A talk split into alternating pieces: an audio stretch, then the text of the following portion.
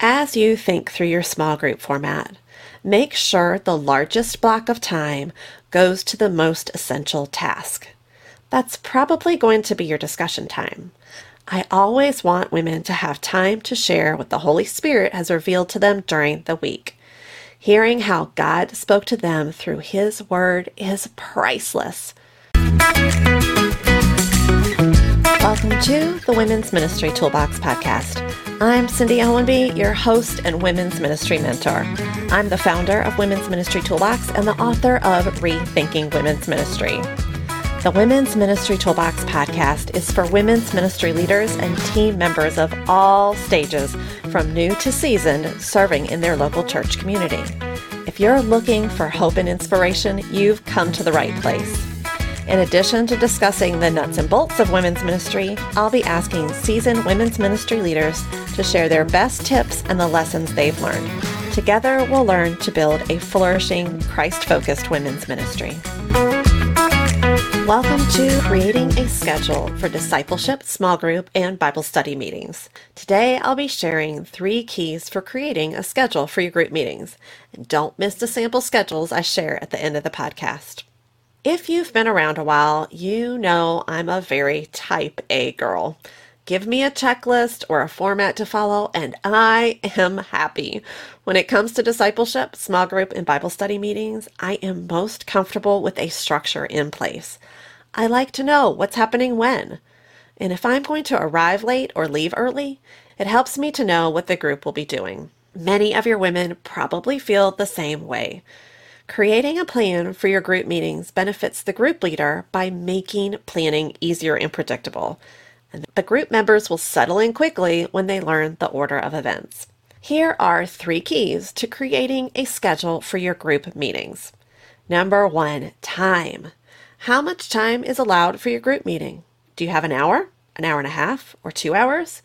Maybe you only have 45 minutes before dismissing your group to attend a large group teaching. Your plans need to fit the time allowed. Squeezing in too much or not planning enough will make your time together less productive and less pleasant. It also means that we honor our women's time by starting and ending when we say we will.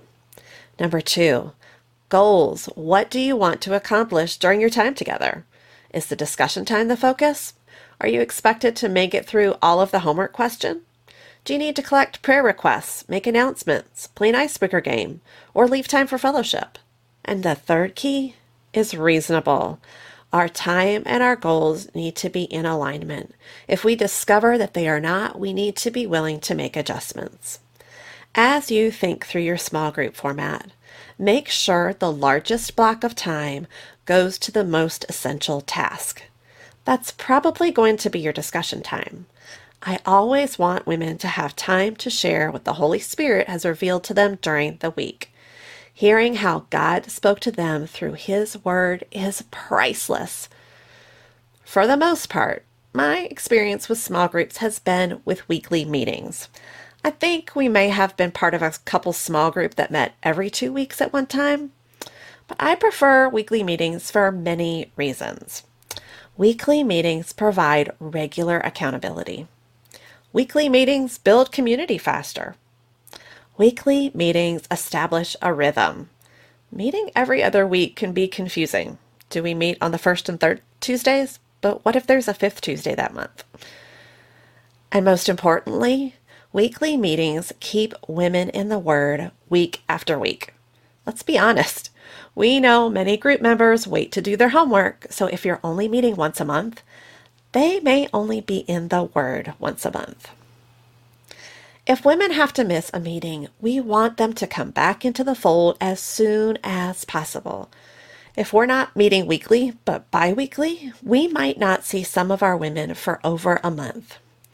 Before I share some sample Bible study schedules, I want to tell you about a resource that can help you lead your small group well.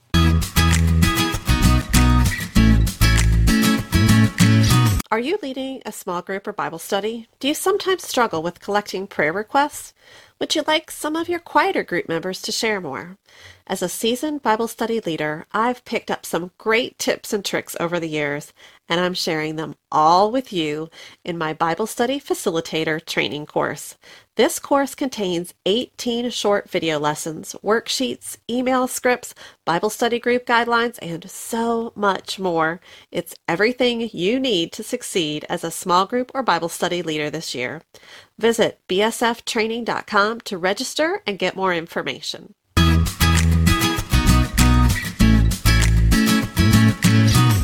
I have four sample Bible study schedules to share with you. If you don't have a pen handy, don't worry. You can find the transcript for this episode on the Women's Ministry Toolbox blog. Go to womensministrytoolbox.com slash blog or look for it in the show notes. Every schedule I'm sharing includes these four pieces. One, opening and closing prayers. Two, icebreaker gamer question. Three, discussion time. And four, prayer request. Icebreaker questions and collecting prayer requests are optional. However, I recommend both.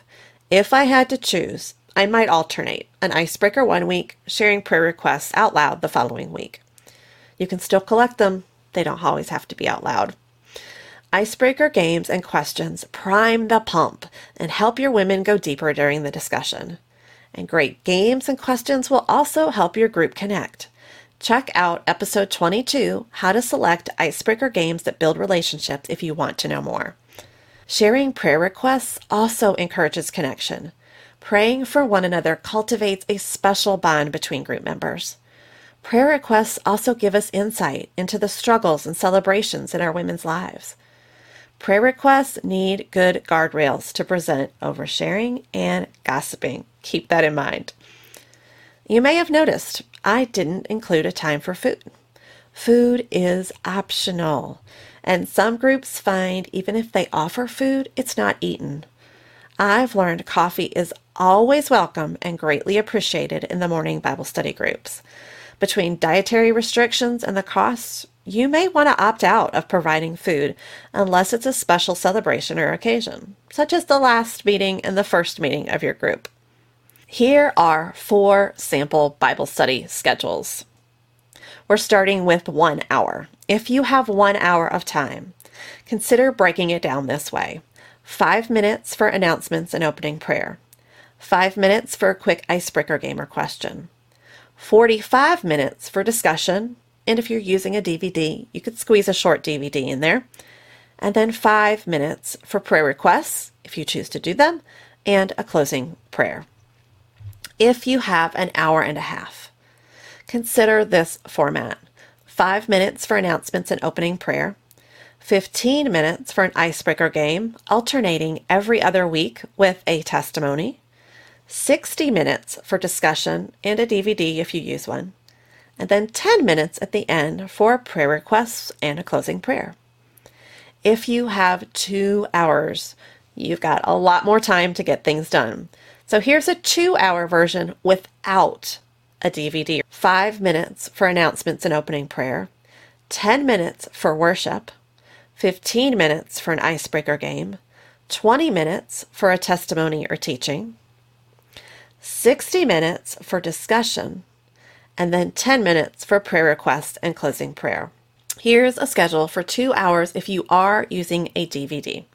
Five minutes for the announcements and opening prayer, 10 minutes for worship, 15 minutes for the icebreaker game, alternating every other week with a testimony, and then 20 minutes for your DVD, 60 minutes for your discussion, and 10 minutes for your prayer requests and closing prayer.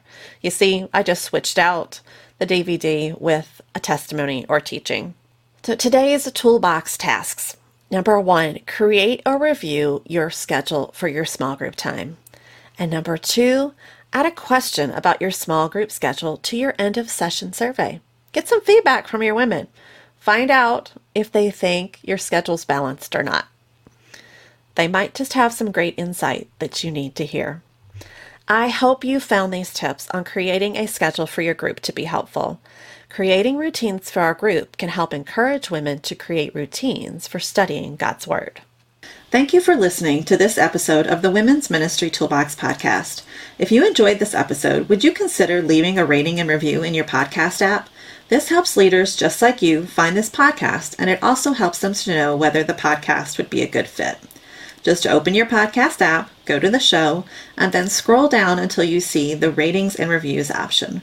From there, you can tap to rate and then write a review. It really is a huge help. Thanks so much. May the grace of God carry you through difficult ministry seasons. May He direct your steps as you seek to make Him known, and may your love for the Lord be apparent to every woman you serve.